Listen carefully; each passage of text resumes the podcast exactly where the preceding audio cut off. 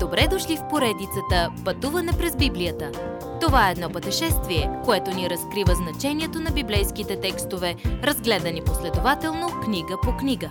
Тълкуването на свещеното писание е от доктор Върнан Маги. Адаптация и прочит, пастор Благовест Николов. Обратно в Галилея.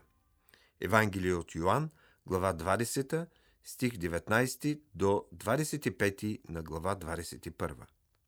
Какво правите, когато сте оплашени? Учениците се криеха зад затворени врати, но това не спря Исус да дойде при тях в прославеното си тяло. Той им показа ръцете си и ребрата си, за да ги убеди, че е Той и те се зарадваха. Имаше странна прилика между прославеното тяло на Исус и онова, което беше разпъното на кръста. Белезите бяха там. Вечен спомен за това, което Той понесе за нас, така че ние да можем да бъдем представени без петно или недостатък пред Него. Но не всички ученици бяха в горната стая в онзи ден. Липсваше Тома. Когато учениците му казаха, че Исус е дошъл при тях, Тома не им повярва. Осем дни по-късно нашият Господ се яви отново в затворена стая и отговори пряко на съмненията на Тома. Докосни белезите ми. Служи ръката си на раната ми. Повярвай.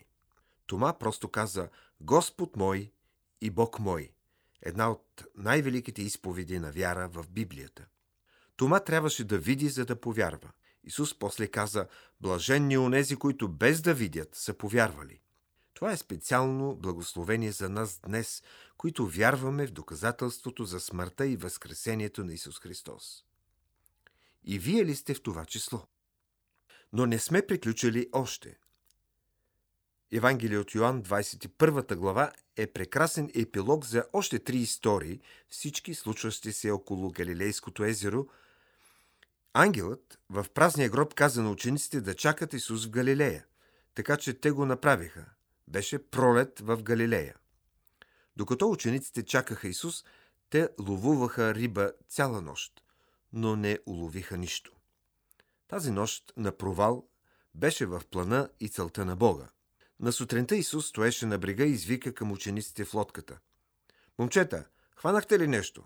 Хвърлете мрежата отдясно на лодката и ще уловите.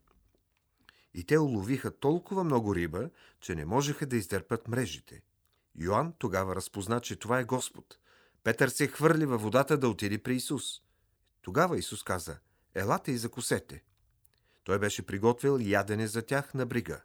Каква чудесна среща е било това – там, на мястото, където са прикарали толкова много време заедно. Той е Господ на сърцата им, сега и те ще му служат. След закуската, Господ Исус обръща внимание на Симон Петър.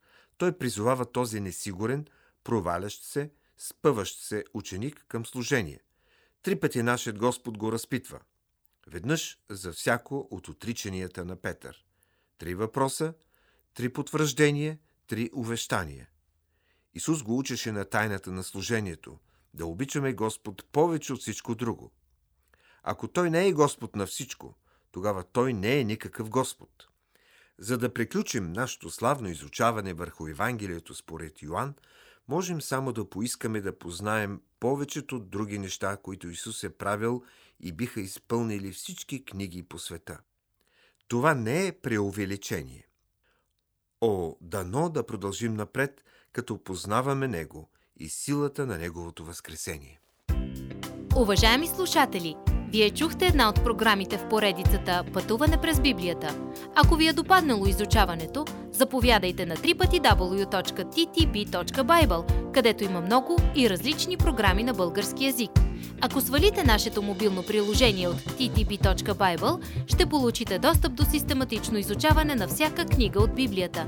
Разкажете ни как Божието Слово променя вашия живот, като ни пишете на електронната ни поща info@studio865.org или в нашата фейсбук страница Пътуване през Библията. Освен до аудиопрограмите, чрез мобилното приложение ще получите достъп и до различни материали. И на още едно място ще намерите нашите обяснения на библейските текстове. На платформата YouVersion за всяка книга от Библията ще намерите наш план за прочит и аудиопрограма с обяснение на прочетеното. Благодарим ви и до нови срещи в онлайн пространството!